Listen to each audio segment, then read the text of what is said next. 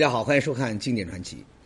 呃，说到中国历史上最富传奇色彩的帝王，哎，这头一名啊，那恐怕非明太祖朱元璋莫属。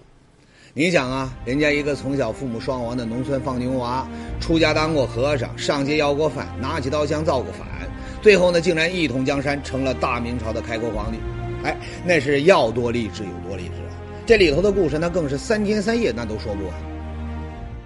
当然了，这些事儿呢，大家在小说、评书、电影、电视里面那都听过看过，不算新鲜。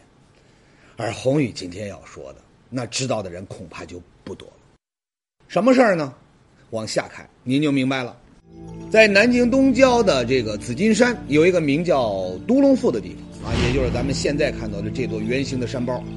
一看到它呀，那有去南京玩过的观众要说了，说这地方我到过呀，山上那不就是著名的旅游景点明孝陵吗？嗯，没错，这儿啊，它就是我国最大的古代帝王陵墓之一，据说呢，埋着朱元璋和大脚马皇后的明孝陵。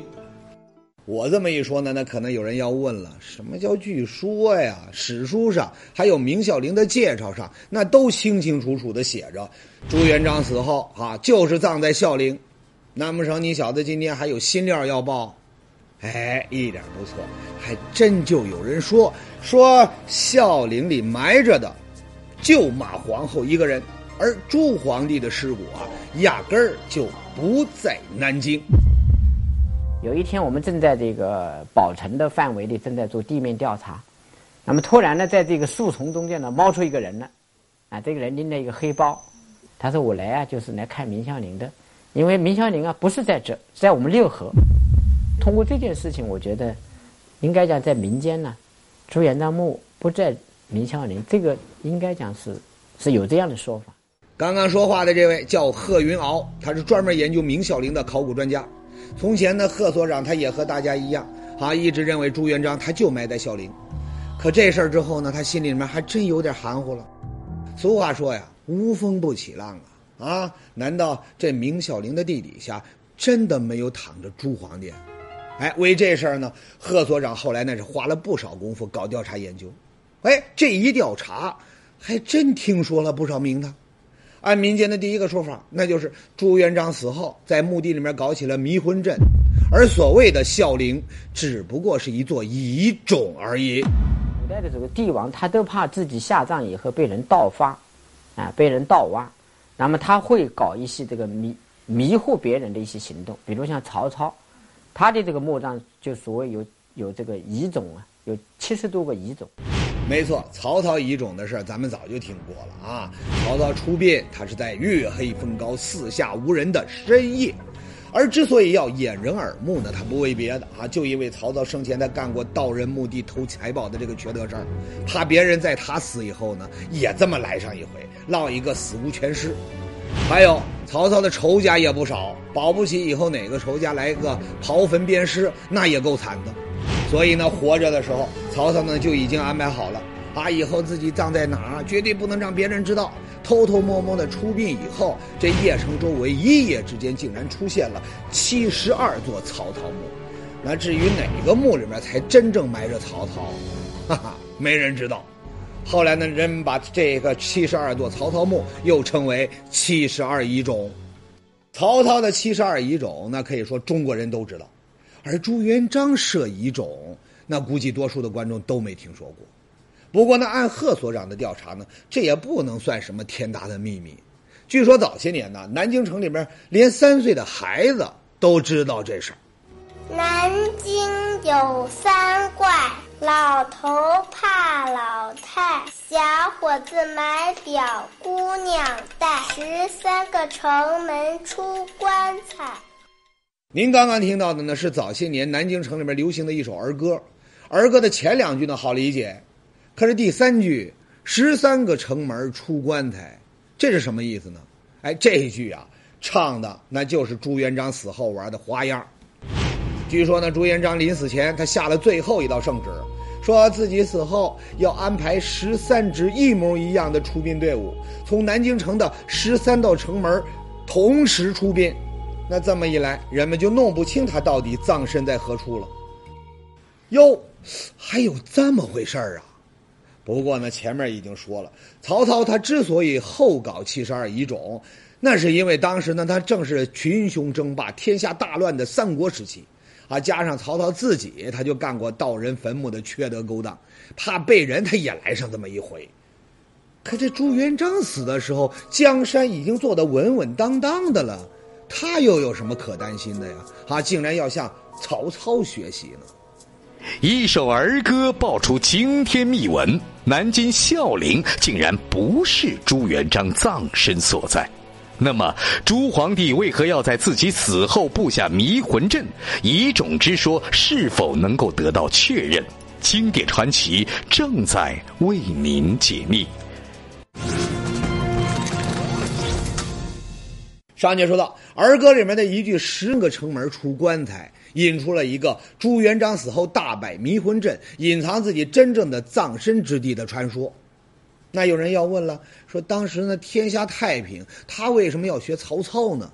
哎，熟悉明史的观众啊，他就知道，朱元璋咽气儿的时候啊，这家里家外的麻烦事儿不少，走的呀并不踏实。很多人都知道，朱元璋治理天下的办法呢，归根结底他就一个字狠。对贪官狠，对跟着自己一起打江山的功臣他也狠，对老百姓那还是狠，狠到让所有的人都睡不着觉。有一次，大臣们一上朝，就被这朱皇帝拉到一个个的木桶跟前儿，那木桶上呢贴着各位大臣的名字。接着呢，朱元璋又让人把这桶盖子打开，命令大臣们一个个排着队从木桶跟前走过。哎呀，一股恶心的这个酸臭味儿，差点没把各位大臣给熏晕过去。那您肯定要问了，说这桶里边装的它究竟是什么呀？这就是你们各位家中扔掉的泔水，真正的朱门酒肉臭。朕该对你们说什么呢？嗯？朕如果把那些连饭都吃不上的平民们招来看一看，看看你们这些显赫官员、豪门望族是怎么骄奢淫逸、暴殄天物的，他们会怎么样？看了这一段啊，肯定有很多的观众在心里面都在叫好，说这朱皇帝反腐败，那都反到官员家的这泔水桶里面去了。哎呀，有办法好，不过呢，这接下来的手段那就让人有点恐怖了。朕不得不借你的人头整治朝纲了。来人，在。把杨宪抄没家产，立即处死。剥皮食草，就在午门外示众。对贪官抄家砍脑袋，真没啥稀奇，很多的皇帝呢都这么干过。不过呢，电视剧里面刚刚说的剥皮食草，那就是朱元璋拥有专利的一大发明了。那什么叫剥皮食草呢？哎，说出来挺吓人。朱元璋规定，凡是贪污五十两以上银子的官员，一旦定罪，不砍脑袋，而是把人皮呀从这个身上活活的给完整的剥下来，再在这个人皮里面塞上稻草和石灰，重新缝成人的模样，然后呢就挂在贪官生前办公的地方，以警示继任的官员。据史书记载啊，朱元璋在位的时候，全国各州各县都设了这样专门剥人皮的地方。还取了名字叫“皮场庙”，恐怖吧？您要说对这个贪官狠点儿，那还说得过去；可对功臣、对老百姓，朱元璋他也是这么干的。那您说他能心安理得的上西天吗？你这一辈子做过好事，也杀过不少人，有的该杀，有的不该杀。你现在想求得心灵的安宁，于是向佛，大可不必。佛并不能让干了坏事的人得到良心的平安。善有善报，恶有恶报，不是不报，时候未到。据说呀，这就是朱元璋死后要搞这迷魂阵的原因，啊，就是因为杀人太多，怕这个冤鬼的后人报复。不过呢，传说归传说啊，要证明确有其事儿，那还得有过硬的证据。那有没有呢？哎，贺所长他查遍了各种正史野史，却没有发现任何的蛛丝马迹。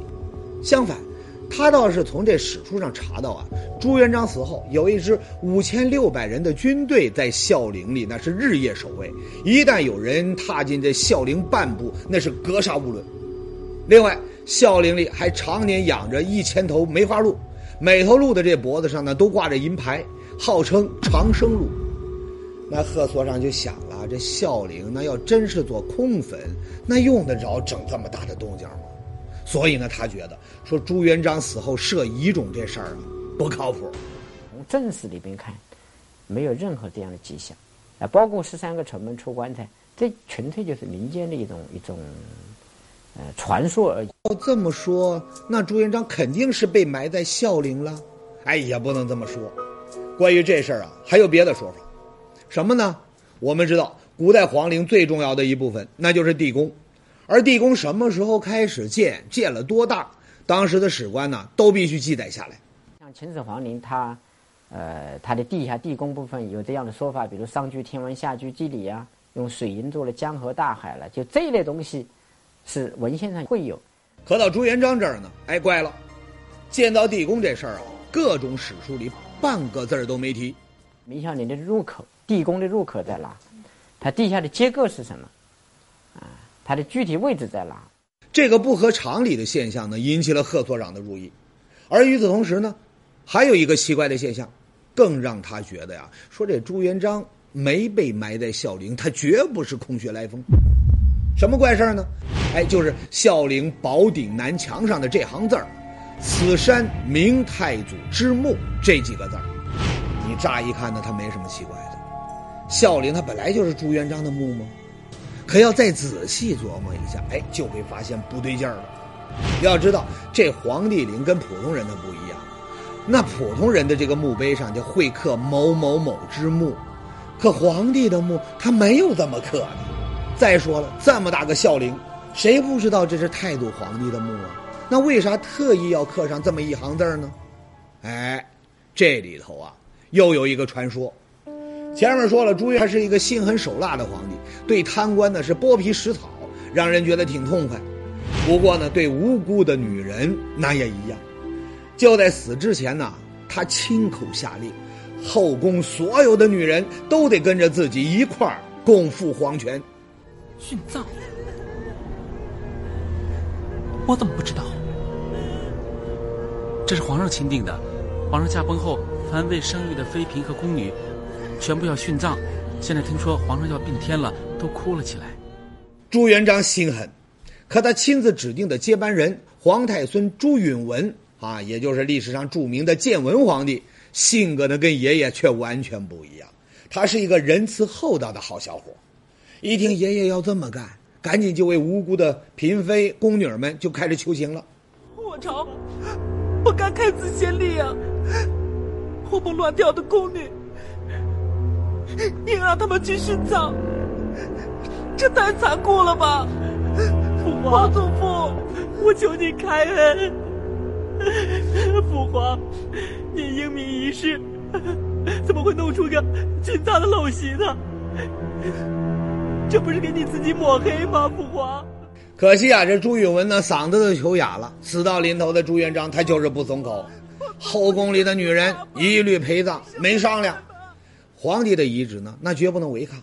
可真要把几百个女人给埋了，这建文皇帝他又实在不忍心，那怎么办呢？哎，据说呀，朱允文他最后想了一个办法，那就是把后宫里的人呐都偷偷藏了起来。爷爷呢，他也没往孝陵埋，为什么呢？怕后人发现真相，落一个违抗遗旨的把柄啊。因为到底心里面他还是有点虚。所以呢，才特意在孝陵的城墙上刻下了“此山明太祖之墓”一行字意思就是我可是把爷爷埋这儿了啊，谁也别东想西想。哎，这个说法有点意思。那这事儿他又有没有凭据呢？很可惜啊，贺云鳌后来一考证，这行字感情是民国的时候孝陵的管理人员的刻上去了，自然那传说那也就是没影的事儿。下面呢，咱们再来说说有关朱元璋死后下落的第三个说法。这个说法跟明史上最出名也最纠结的一桩皇室谜案有关系。当年朱元璋呢，把位子传给了皇太孙朱允文啊，也就是后来的建文帝。可这朱允文的四叔朱元璋的第四个儿子，手握重兵的燕王朱棣，他不干了，自己为打下大明江山那是出生入死，立下了汗马功劳，如今却得管自己的侄子一个小毛孩叫万岁，不行。于是呢，朱棣就起兵造反，一路就打到了南京。城破之时呢，有人说建文帝点火自焚死了。有人说呢，这建文帝啊，趁乱逃出南京，去了海外。哎，这也就是历史上著名的建文帝下落之谜。当然，建文帝死没死，后来去了哪儿，那不是咱们今天要讨论的问题。不过呢，大家都知道，朱棣攻下南京啊，做了皇帝之后呢，他做了一件大事儿，什么事儿呢？把首都从南京迁到了自己的老根据地北京。而据有些野史记载啊，当时呢，朱棣他不光是迁了都，捎带着他还迁了坟，把老爹朱元璋的墓来了一个千里大挪移啊，就搬到了北京的万岁山。哎，古代的皇帝那都讲究风水龙脉，朱棣到北京，这老爹留下来的龙脉，那当然也得想办法呢弄到北京去了。那这个事儿，他又靠不靠不靠谱呢？哎，还是不大靠谱。很明显。如今的，北京的十三陵里呢没有朱元璋的墓，那朱棣要真把亲爹的坟给迁到了北京，那绝不可能刨个坑把这亲爹一埋了事。说到这儿呢，有人要说了，说这扯了大半天，又是传说，又是野史，还扯不出一个所以然来。那要弄清朱元璋到底躺没躺在孝陵里，你往下一挖，那不就全知道了吗？哎，您要这么想啊，那说明您不是我们的老观众。这事儿呢，咱们说了都不下几十遍了。根据我们国家目前的这个文物法的规定，也也是国家的这个目前的政策吧，就是所有的这个皇帝的帝陵是不可以做发掘的，甚至于视觉都不可以。那么朱元璋的身后事，他就永远解不开了吗？众说纷纭，朱元璋葬身何处依旧成谜。在现代科技的帮助下，专家又将如何拨开重重迷雾，发现真相？经典传奇继续为您解密。前面说了，关于朱元璋到底埋没埋在孝陵，野史、民间传说那是众说纷纭，可每种说法呢，又都没有靠谱的证据。按国家的政策呀，人们又不能在孝陵挖地三尺探个究竟，那还能怎么办呢？哎，有办法！现代科技早就给考古人员装上了一双透视眼。还记得以前咱们说过的秦始皇地宫吗？那地方也不能挖呀。可考古专家们通过先进的核子探测设备，照样还是弄清了地宫里的结构，就连里面有多少水银，那都算了一个八九不离十。不用开挖。能搞清几十米深的地底下秦始皇地宫的情况，那当然也能摸清孝陵地下的情况。贺云鳌就想了，说只要孝陵地下有地宫，那朱皇帝葬在孝陵的事儿那就没跑。现在的关键是孝陵地底下他有没有地宫，地宫又在哪呢？哎，想来想去，他想到了一个朋友，这位朋友哎能帮上自己的忙，这位。就是贺云鳌想到的高人，他叫张志天，他是一个磁测技术的专家。而所谓磁测技术呢，它就是利用物体的磁场原理来寻找地下文物。里面的道理呢就不多说了。反正啊，运用这种技术呢，人们能够测到地下五六十米的这个人工建造物，什么金银铜铁呀、砖头瓦片啊，全都逃不过仪器的眼睛。从前。张志天呢，用这个技术啊，先后对近百处地下古墓进行过探测，结果证明呢，那是一探一个准儿。我们对明孝陵做一点工作，看看能不能够证明它有或者是没有，这样我们呃几百年来的担心也就可以找到一个答案了。哎，这是个好办法，只是呢，咱们前面也看到了，整个孝陵啊，占地那足有好几平方公里呀。那要真是有地宫在下面，那它会在哪儿呢？啊，这么大块地方，难道一寸一寸的用机器去扫？哎，何所长说了，说用不着那么麻烦，有更好的办法。一般来说，基本上都是它在中轴线上，哎，墓道开在它的中轴线上。比如我们现在最早可以找到殷代的殷墟这个地方发掘的这个殷王大墓，那个大墓有四条墓道，那么这个四条墓道基本上都开在它的那个墓室的中心。那么这个汉代的一些地灵呢，也做过一些钻探，啊，虽然没有发掘，但钻探资料还是有的，就基本上也是在它的地宫的这个中心线上面。所以我们当时一开始认为，明孝陵呢，按照常规来说，也应该在它的中线上面。也就是说呀，古代皇帝陵墓里的地宫差不多，它都在陵墓的中轴线上。所以呢，孝陵里面呢，要是有地宫，那应该也在中轴线上。他只要沿着孝陵的中轴线往下挖，那就没跑。那真是这样吗？哎，张志天呢，按照贺云鳌说的，啊，在这个孝陵宝顶中轴线这儿，那用这个仪器一探，嘿，这机器的信号它就响了起来，地下有东西。在地下发现一条通道，宽有半米左右，啊，他当时就是说，我们应该说找到了他的地宫的入口，就在这个宝城和明楼下面，哎，当时他很开心，哈哈，刚动手他就有了重大发现，能不让人高兴吗？可很快，俩人就发现自己呢高兴的太早了。后来再经过一段时间呢，那张先生就感到很失望，说这个没有继续向里边走。也就是说呀，通道后面并没有地宫。接着呢，两位专家带着人马找遍了整个中轴线，也没有发现任何的地宫迹象。从这里开始，我们就把我们的思路引向了另外一个方向，那就是说，这可能这个山上确实没有墓，确实明朱元璋没有葬在明孝陵。难道说民间传说是真的？那事情可就复杂了。当然，搞科研。你不能那么轻易的下结论。贺云鳌和张志天试着呢，又把探测的范围呢扩大到了中轴线以外的地方。这一扩大，哎，又有了令人震惊的发现。什么呢？在中轴线东边很远的地方，他们发现地下埋着大量金属之类的东西。张毅呢就非常高兴的给我们打电话嘛，就说现在有重大的发现，啊，那么在这个。在它的保存的这个里边啊，发现地下很可能有比较重要的埋藏物，因为它的反应非常强烈嘛。然后我们自然就会想到，有没有可能在在它这个埋葬的过程中，或者埋葬之后，有一些祭祀制度，埋葬的一些祭祀物。是啊，皇帝的地宫里那绝对有不少的金银财宝啊。这地下发现的，那会不会就是地宫里的陪葬品呢？可是清理出来一看，简直是太让人失望了。那地下到底是什么东西，让张志天他们又空欢喜一场呢？原来好些年前，孝陵的管理部门曾经呢依照明朝的样子，在宝顶上呢养了不少的梅花鹿。那为了防止鹿乱跑，当时呢人们还做了一个铁丝网。后来呢不养鹿了，为图方便，工人们把这铁丝网啊，还有架网的这钢筋、水泥柱子呀，哎，就地就刨坑给埋了。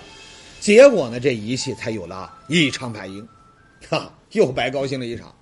看来啊，这孝陵底下还真是没地宫了。哎，就在俩人都要下结论的时候，事情却一下子出现了转机。